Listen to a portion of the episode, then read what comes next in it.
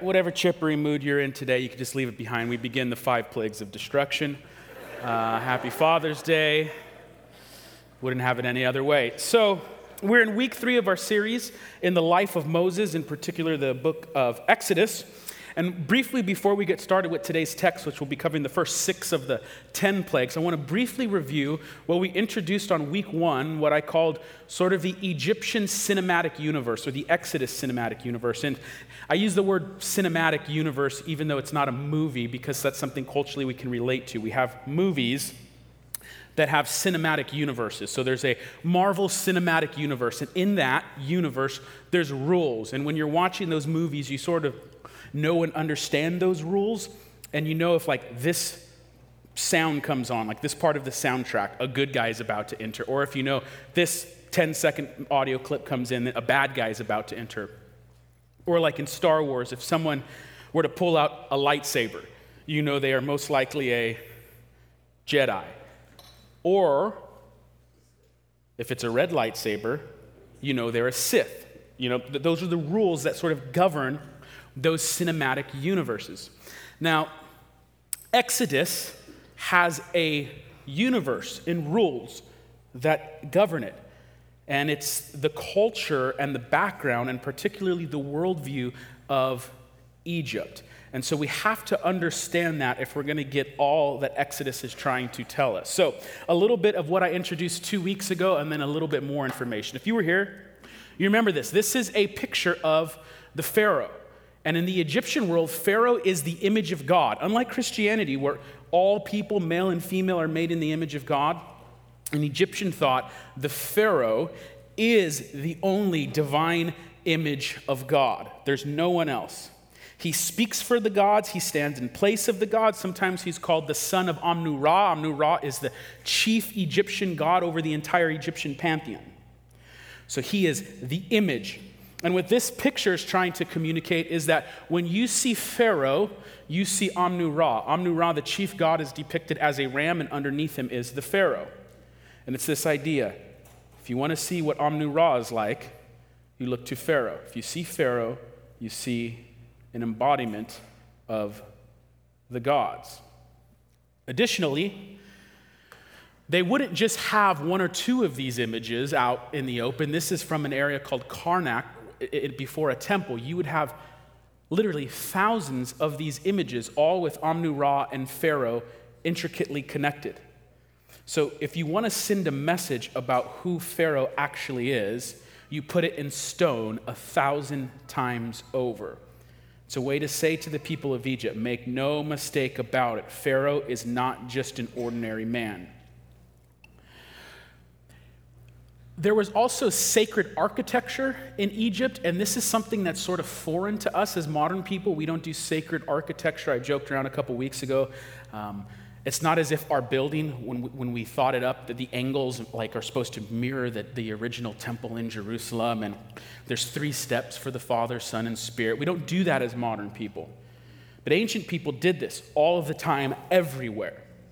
There's sacred architecture, and the buildings and how they are put up are meant to communicate something. In this case, this is a entrance before a temple. And this type of entrance is called a pylon, P Y L O N, and there's, there's tons of these throughout Egypt. It's a sacred in- entrance. And the architecture is mirrored after the Egyptian hieroglyphic, Akhet, which is the Egyptian hieroglyphic for the horizon. And if you were to see the hieroglyphic, you would see two sort of mountains with a gap in between them so the sun could rise between the two mountains. So in this, there's two structures on the left and the right and a gap in between, just like the hieroglyphic. And it's trying to say that this now represents the horizon. You have a mountain on the left and on the right, and in between is where the sun were to rise. There were sacred rituals done at this pylon. And the rituals mimicked and mirror what was taking place sort of in the natural world. And what it's trying to say is that what is done in this temple is responsible for maintaining order out there. What is done in this temple makes the sun rise and makes the sun set. This is why it's the horizon. And there's a key word here ma'at. Ma'at is the Egyptian word for order. When the priest, in the name of Pharaoh, do ma'at, order is done in the temple and then it's pushed out into the natural world. In other words, it's not just some rituals or religious activity taking place in these sacred spaces. If you don't do the rituals, if you don't do the ceremonies, if you don't do the sacred activity, ma'at will come undone. And it's not just like it comes undone in the temple. Literally, the created order out there will come undone. Pharaoh's job is to lead the priest, he is the high priest, in keeping and maintaining ma'at for the world. And if he doesn't do his job right, then the very cosmos come undone.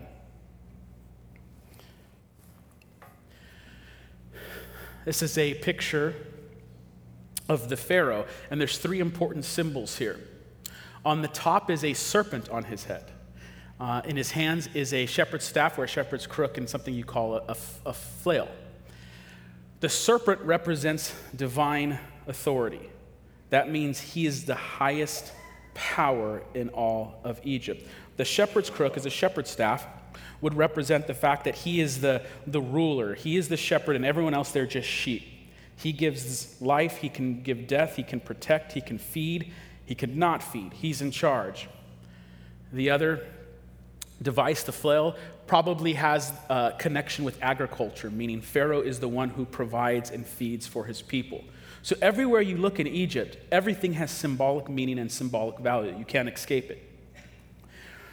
Pharaoh is supposed to be the divine embodiment of the gods. And this is important because someone, Moses, is going to be sent. And like Pharaoh, he is going to stand in place of his God. So when you see Pharaoh, you're supposed to see the divine embodiment and the representative. And when you see Moses, according to the logic of Exodus, it's as if you're seeing an embodiment of God. Now, we're Christians, so we don't believe human beings are God or that God ever turns people into gods. But literally, I want you to know that the way this story is working is that this is supposed to be the gods of Egypt versus the God of Israel, and you see that in Moses and Pharaoh. Look at this. This is a crazy verse. This is, this is God talking. And the Lord said to Moses, See, I have made you like God to Pharaoh and your brother Aaron shall be my prophet, your prophet. You shall speak all that I command you, and your brother Aaron shall tell, your, tell Pharaoh to let the people of Israel go out of this land. So, this is powerful symbolism here. Egyptian gods embodied in Pharaoh. The God of Israel makes Moses like God, and he has a prophet named Aaron. Now, make no mistake about it, Moses is not God, it's not, it's not even close. But they are symbolically functioning in place of who they represent. Now we'll pick up into the story and begin the plagues. What have we covered so far? The people of Israel have been enslaved. God hears their cries. He chooses a guy named Moses to go and be the deliverer. He tells Moses his divine name. This was last week. In Hebrew, the personal name of God is Yahweh, represented by four Hebrew letters, Yod He Vahe. It's the name that's associated with I am that I am. So now Moses knows the name of God, and he's coming in that name to tell Pharaoh to let the people of Israel go. Let's get in.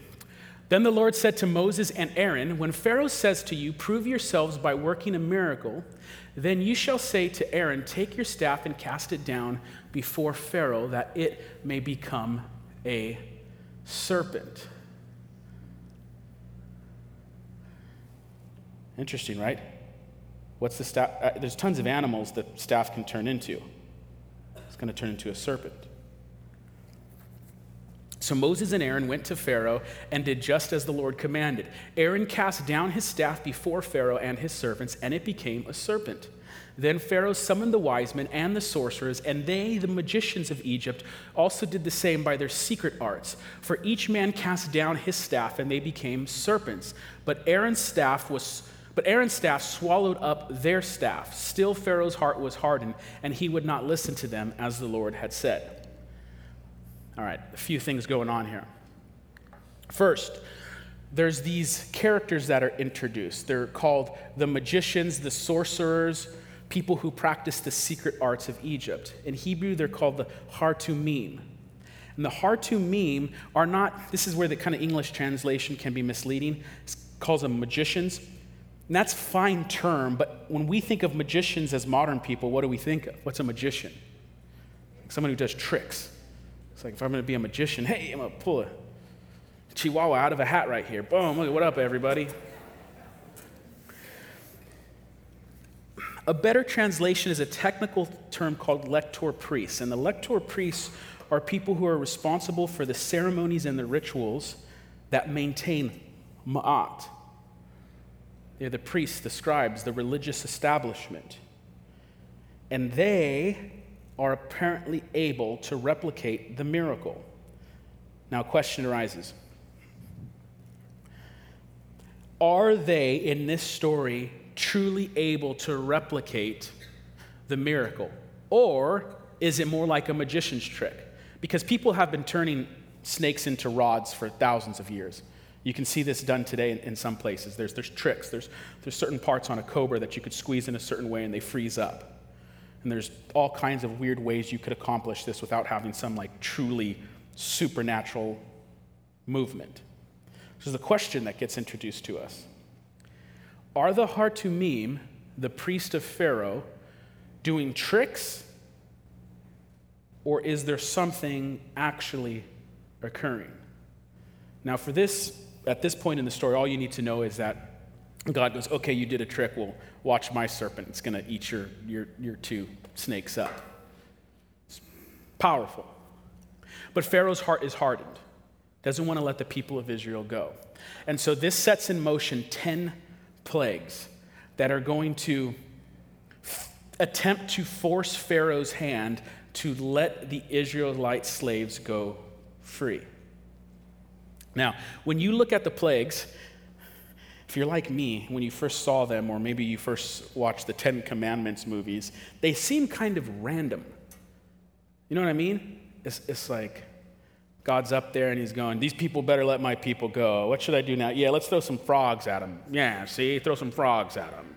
You know, it's like, it's like just throw a bunch of frogs at people? Like, that's, what kind of plague is that? Yes, frogs don't work. Throw some, let's throw some bugs on them some biting bugs to keep them up at night. It's weird, it's bizarre. There is a rhyme and a reason to the plagues. And again, you have to understand that Egyptian cinematic universe, the Egyptian worldview. God tells us his reason in Exodus 12. What is his purpose in doing all of this? He says, On all of the gods of Egypt, I will execute judgments. I am the Lord. We've talked about this a couple weeks ago. Are there real gods in Egypt? Because sometimes the Bible will communicate in ways that say, oh, the, you know, those, those gods that people worship, those are, those are false gods. Everyone knows they're just idols. Don't worry about it. They're just, they're just stones and, and bricks and wood. They're not, they're not real entities. But sometimes the Bible will say things like, oh no, don't you know that that idol is not real, but there is a, and this is difficult to translate as well, a demonic presence behind it. Oftentimes, the word that's used in the Old Testament is the Hebrew word shed, and sometimes it's translated demon, but sometimes it's just a spirit that accepts worship from humans. So, some would say that there is actually some type of evil supernatural spirit or being that's behind these evil workings. You ever see something like a country, a nation, empire commit such atrocious things against innocent people that you, you ask yourself, how in the world could a human being be driven to, say, systematically torture for fun children? What, what, what, what does that? Now, the Bible doesn't spell it out completely, but it seems to indicate that there are more forces in the world at work than just mere human activity. This is something hard for modern people to believe, but this was an assumed reality of most people in most places in most times. So, for the story, whatever you think about what's going on, in Exodus, it says, hey, look, I'm coming to take out the gods of Egypt. Then the Lord said to Moses, Pharaoh's heart is hardened. He refuses to let the people go. Go to Pharaoh in the morning as he is going out to the water. Stand on the bank of the Nile to meet him, and take in your hand the staff that turned into a serpent. And you shall say to him, The Lord, the God of the Hebrews, sent me to you, saying, Let my people go, that they may serve me in the wilderness. But so far you have not obeyed. Uh, there's so much, so much going on here. So, so first, Pharaoh's heart's hardened. He doesn't want to let the people go. And then it says he's going somewhere at a certain time of the day. What's what time is it? The morning. Where is he going? To the Nile. Why? We don't know with certainty, but it is possible that maybe this is a morning ritual to worship the god of the Nile. Maybe one of the things the pharaohs did was they would measure the rise of the Nile because the rising of the Nile is what gives life to all of Egypt. It's wrapped up in the fertility gods. Either way, there's some things going on that's trying to get the reader to think about these things. They include these details for a reason. Or maybe it's because God tells Moses to bring accusation against Pharaoh at the very place our story started. Convict Pharaoh in the very place of his sin. Remember from a few weeks ago, Pharaoh gave the command to throw all the baby male children into the Nile. So it's at the very place of sin that God calls Moses to confront. Now you have to picture something else in your head, and you, really have to picture this. So Pharaoh's walking down to the Nile. Pharaoh carries the shepherd's crook, the staff. He is the image of God on earth, the embodiment of the will of the Egyptian pantheon. You do not challenge Pharaoh. You see Pharaoh, the Nile, Egypt in all of his glory, and then you see Moses. What does he come with? He comes with a, shepherd's staff. And he says, In the name of the God of the slaves, let my people go. So you see the image. Remember, Pharaoh versus Moses? This is it. Who holds the real shepherd's staff? Who's in charge? Whose gods are most powerful? The Lord, the God of the Hebrews, the God of the slaves, sent me to you, the most powerful man on earth. You better let the people go or else. Now, you, people often get mad at biblical characters for not being super obedient, as, as if you would be super obedient in these situations. But you got to understand, Moses, do you know what? If you go confront Pharaoh, it's not like our culture. You can slander the president and nothing will happen to you except tons of people online will give you likes and tons of people will dislike it. Pharaoh could have you tortured and killed. You don't go, I mean, this is courage. I come in the name of the God of the slaves, let my people go. Thus says the Lord, by this you shall know that I am Yahweh. When you see Lord capitalized like this, I am Yahweh. I'm not just any old God. I'm not one of the God. I'm not just a spirit. I'm not just a, a shed like a, a spirit who accepts worship. I am the one true God of gods, King of kings. I am Yahweh. Behold, with the staff that is in my hand, I will strike the water that is in the Nile, and it shall turn into blood. The fish in the Nile shall die, and the Nile will stink, and the Egyptians will go weary of drinking water from the Nile. Now, the question is if Yahweh is to turn the, the Nile River into blood, he has to overcome somebody. because the Egyptians believed that the Nile was the bloodstream of the god Osiris and that the Nile itself was the embodiment of the god Happy or Hapi. So it's not just in our minds like God. See, if we were to do a miracle in our worldview, it'd be, oh, God broke the laws of nature and turned the water into wine or blood. But in the Egyptian worldview, it's not just breaking the laws of nature, because who upholds those ver- laws? Who brings Ma'at to the Nile? The gods do. And the particular god that brought Ma'at to the Nile is this guy, Hapi, Hapi. Often depicted as a dude with a beard, with breast, and a pregnant belly. You say, well, that's weird. Well, the Nile is the river that gives life and fertility to all of Egypt, it's the source of life.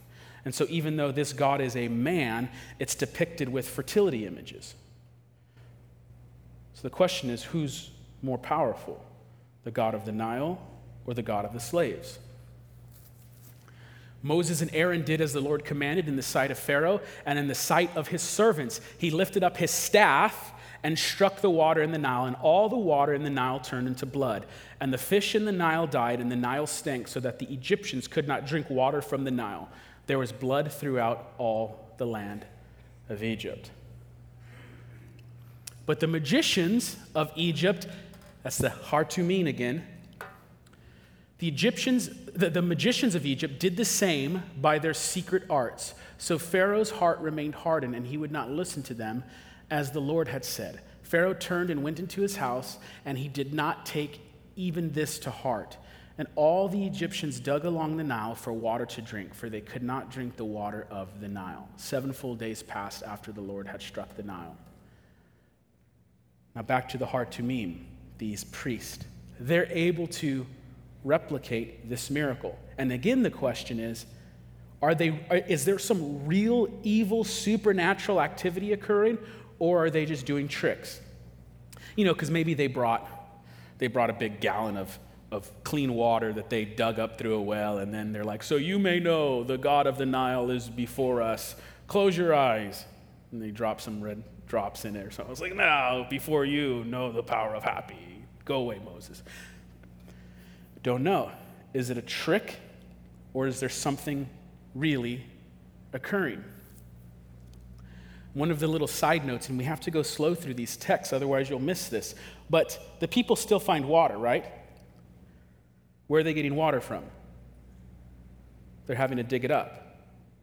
What that might be telling the reader. The Egyptians are forced to find water, sustenance from a different source and the previous source was associated with a god. Then the Lord said to Moses, Go to Pharaoh and say to him, and why does he go back? Because Pharaoh's heart's going to be hardened all throughout these, these plagues. That'll be a theme. Go to Pharaoh and say to him, Thus says the Lord, Let my people go that they may serve me. But if you refuse to let them go, behold, I will plague all of your country with frogs the Nile shall swarm with frogs that shall come up into your house and into your bedroom and on your bed and into your houses of into the houses of your servants and your people and into your ovens and your kneading bowls. It's no joke. This is frogs everywhere. Now, for me, I personally like frog legs. I have gone frogging. Anyone in here gone frogging? Okay. Frogging is awesome. There's different ways to do it, but one of the best ways is real late at night with the bright flashlight, you know? You, you stun it. You know, RJ's, I heard RJ Campos laugh. He knows, I've gone frogging with RJ. Then you get them and you batter up them legs, fry them, delicious. So for me, I'm going, they jumped into the ovens. Well, that's a good start. Good job, guys. It's exactly what I was thinking.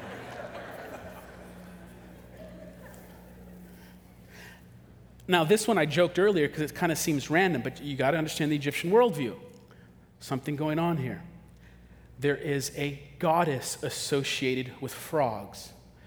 The goddess Heket is always depicted with the frog head.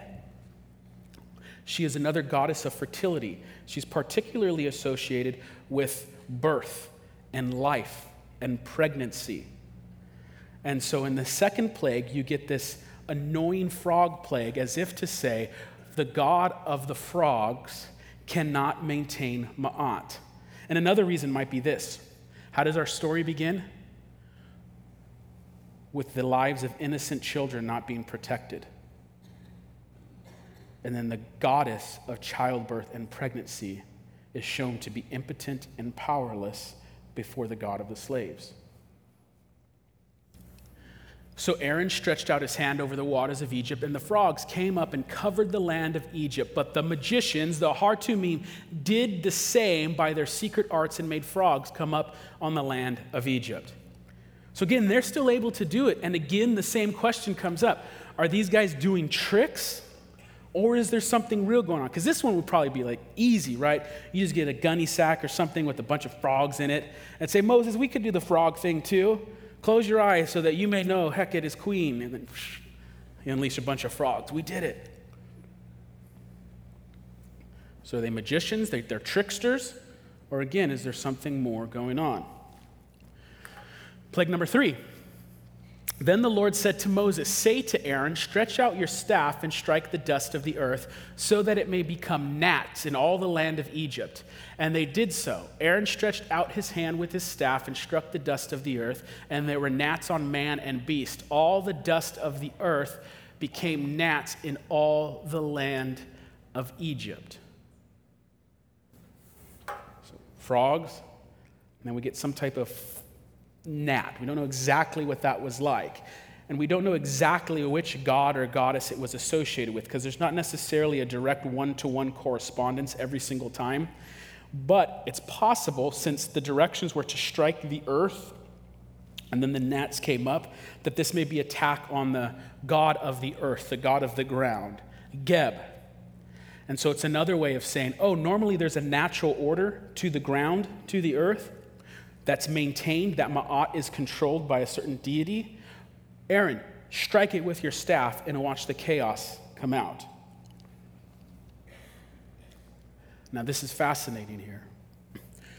The magicians tried by their secret arts to produce gnats, but they could not.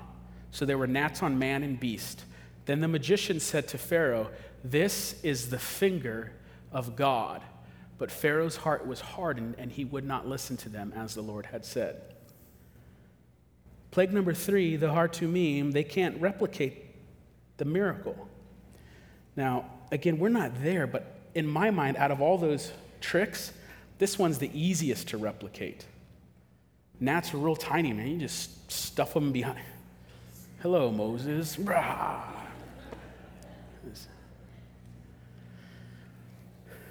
So, why is this the place where the Hartumim's ability to replicate the miracle ceased? Why is it here? Now, we can't be certain, but there's some interesting information that's given to us by Herodotus, a historian 2,500 years ago. And he's writing on, he's writing the history kind of of everything he could write on at the time. And he tells us about the Hartumim of Egypt tells us a number of things. It says they were extremely focused on cleanse, cleanliness and being ritualistically pure or holy. He says the, the Hartumim, they bathe twice in the day and twice at night. They only drink from bronze cups, which they wash continually to make sure they're the, the best of the best. They wear minimal, pure white linen clothes. And then he says, the Hartumim of Egypt are unlike other priests of different cultures because the Hartumim shave their entire body every other day. No hair. And then some of the depictions of the Hartumim, you see them, they're, they're, they're, they're bald. They, they shave off all their hair, all of it. And the reason Herodotus says they do this is he says their motivation is driven by the fact that they don't want anything foul, anything unclean, any bug or gnat or creature to be hidden away in any hair. They want to be able to wash and see their entire body to maintain ritual purity. So, if bugs or anything foul would make the priest ritually, ritually, ritualistically unclean, what does the plague of the gnats do? Now, this is where it kind of gets creepy. Okay, so is it because the priests go, We're unclean, so we're not going to practice any of these ceremonies or rituals, therefore, we can't copy the miracle? Or is it because they are now ritually, ritualistic, unclean? I'm not going to say that word anymore. I don't ever have trouble with that word, but right now I am. Is it because they are now unclean that in performing their rituals and secret arts, the spirits, the demonic powers are no longer assisting them? Text doesn't say. You got to figure those, that's for you to decide. But what you need to know is this at this point, the Hartumim cannot replicate the miracle. And they say, This is the finger of God. Then the Lord said to Moses, Rise up early in the morning and present yourself to Pharaoh. As he goes out to the water, and say to him, Thus says the Lord, let my people go that they may serve me. Or else, if you will not let my people go, behold, I will send swarms of flies on you and your servants and your people and into your house. And the houses of the Egyptians shall be filled with swarms of flies, and also the ground on which they stand. Now, the pattern is this should be attacking some type of God. And that pattern continues, but this is the one that's most difficult to identify. Uh, one, because the word flies here is hard to translate. Some people think it means a flying beetle, a, a dung beetle. Some people think it means like just like normal, typical Egyptian housefly, or there's these biting fly bugs that are over there. So no one really knows exactly how to translate that word. And then there's a number of gods that it could be possibly associated with. So we don't know precisely what exactly is going on in this plague, but one possible candidate is Khepri, because Khepri is always depicted as having the head of a flying beetle. So again, it's attacking some type of deity, god, or goddess in the Egyptian pantheon and saying they cannot maintain Ma'at.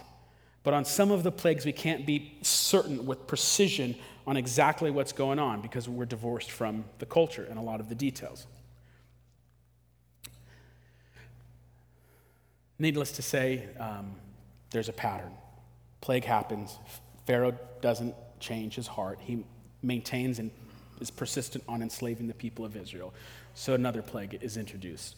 Then the Lord said to Moses, Go into Pharaoh and say to him, Thus says the Lord, the God of the Hebrews, let my people go that they may serve me. For if you refuse to let them go and still hold them, behold, the hand of the Lord will fall with a very severe plague on your livestock that are in the field the horses, the donkeys, the camels, the herds, and the flocks. So in this case, this one is a little bit more direct. There are two massive, powerful gods in Egypt that are associated with the livestock and the uh, cattle. On the left is the goddess Hathor, who's always depicted with the bull horns, and on the right, Hapis, the Hapis bull. Um, and these, the, the bull, Hapis, is said to literally inseminate the land of Egypt every year. He is the god that brings fertility to the land. So when Yahweh strikes down the cattle, it's as if he's saying, Where is the power of Hathor? Where is the power of Hapis? They are impotent to stand against the one true God of the world. And the last plague we'll cover today. It's the last one because it, it closes this section well. And the Lord said to Moses and Aaron, Take handfuls of soot and kiln, and let Moses throw them in the air in the sight of Pharaoh. It shall become fine dust over the land of Egypt, and become boils breaking out in sores on man and beast throughout all the land of Egypt. So they took soot and killed, and stood before Pharaoh's, and Moses threw it in the air, and it became boils breaking out in sores on man and beast. Now, if your body was breaking out with boils or some sickness, there were gods and goddesses in Egypt that you would go to to pray for healing. One of them is Sekhmet, the lion goddess. Another one might have been Isis, these gods of healing who could restore your skin. But this plague continues throughout the land, and it's clearly demonstrate the gods of Egypt are incapable of standing against Yahweh, the God of the slaves. But then this last line, this is fascinating. Again, just like plague three. And the Khartoumim, the magicians, could not stand before Moses. Who is Moses like? Who is Moses standing in place of? What is the text trying to get you to see? And the Khartoumim could not stand before Moses, Yahweh's representative, because of the boils, for the boils came upon the magicians and all of Egypt. But the Lord hardened the heart of Pharaoh, and he did not listen to them, and the Lord ha- as the Lord had spoken to Moses. Now, this is powerful. The Hartumim, the priest, the ones who do the ceremonies, the rites, and the rituals, they can no longer even stand. And they can't stand before Moses. They are unclean. They cannot perform their priestly duties. In the Egyptian world view, what occurs when the priest who operate in the name of Pharaoh cannot do those rites and rituals. Ma'at cannot be maintained. Chaos is breaking forth in the land. Even more so, we are modern people. So you have to understand something. When I say the priests can't perform their religious duty, our worldview already separates and has categories. There's religious life, secular life, civil life. No, no, no. In the Egyptian worldview, all is religious life, and religious life is all. So when the priest cannot perform these acts,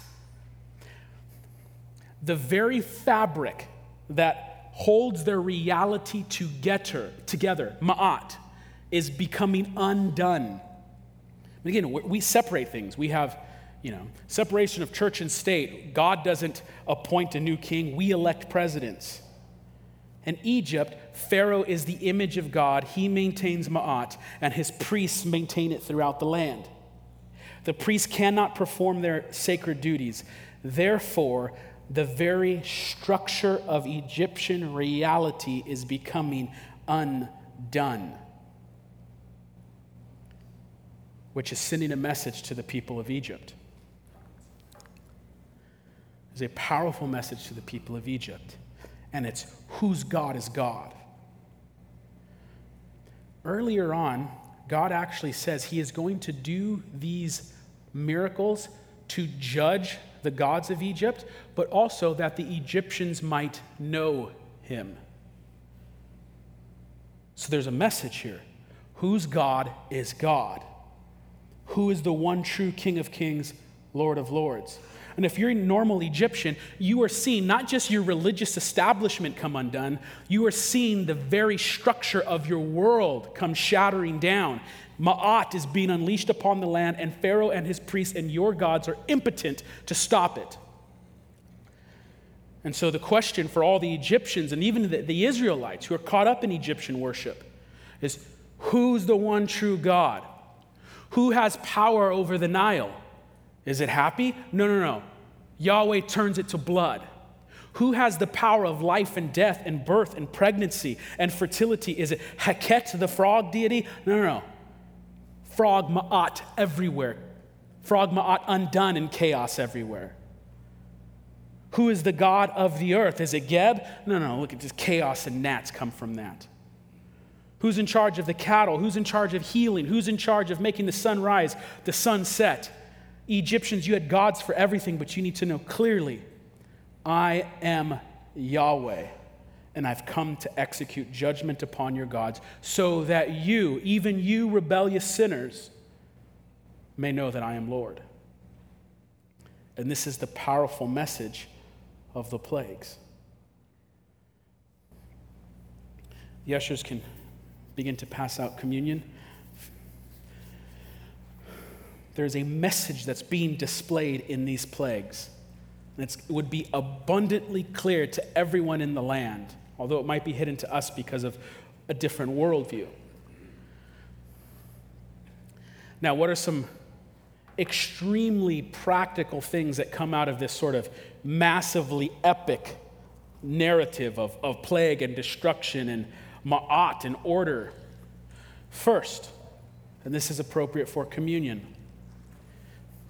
Did you notice that there's an increasing intensification of the plagues? God wants the Egyptians and the Hebrews to know that He's God, but people are stubborn and they refuse to worship. So, does God come with the worst of the worst plagues at the beginning? No. In fact, the first plagues are pretty much just annoying. Oh, you want water? Now you have to dig for it.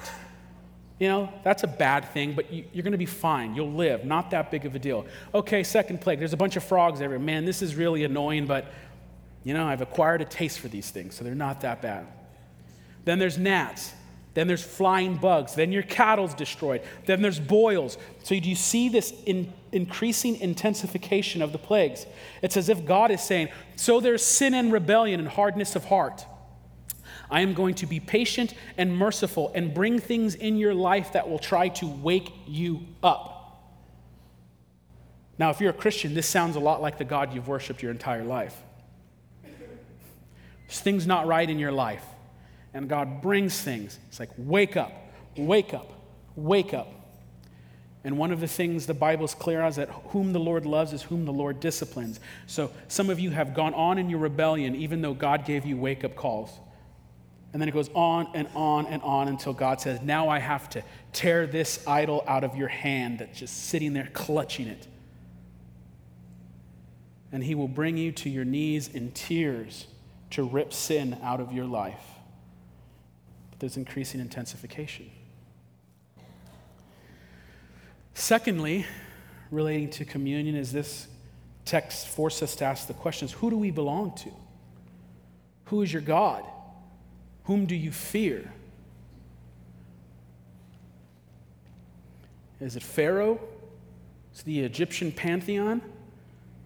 Who are you a slave to? Because make no mistake, you may live in a free land but still be a slave to something. Are you a slave to Pharaoh, to Egyptians, to false gods? Are you a slave to sin? Or are you a slave to God, a slave to a God who gives you true freedom? That in the New Testament. So, as we enter into communion, two questions, and pick one of those two. Is there sin in your life that God has been slowly saying, Wake up, cut this out, wake up, cut this out. And you've increased your rebelliousness, you've increased the hardening of your heart. Because if you're a child of God, make no mistake about it, man, He's going to keep bringing those things until you cut it out. And then, two, who do you belong to? Whom do you place your trust in? Do you fear the false gods of this world? Do you worship the false gods of this world? Do you place your hope in their personifications? Money, greed, lust, anger. Or have you submitted completely to the real king? Now, we're going to go on next week to cover the rest of the plagues. But even after those plagues, when God shows himself to defeat all the false gods, there is still after the Exodus is said and done, another God that must be defeated. And this is a God, lowercase g, who's called the God of this age, the prince of the power of the air, the slanderer, the accuser, the serpent of old, the dragon of Revelation. And at the cross, which these elements embody, Jesus the great I am does battle to defeat one final God. And he does so at the cross by laying down his life to free his people not from Egypt, from their sin. Let's stand as we take communion.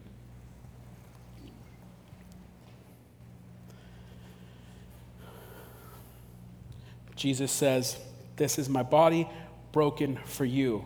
He does this to defeat your greatest enemies Satan, sin, and death.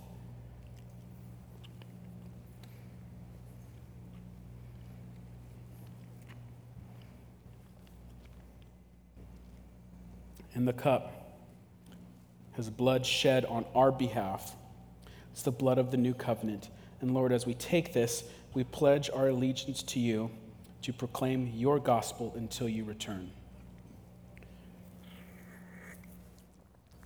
Father, may we worship you in this time of worship through music. May your Son be glorified. May we acknowledge you as the only King, the only God, the only Lord of our lives. And it's in the name of Jesus we pray. Amen.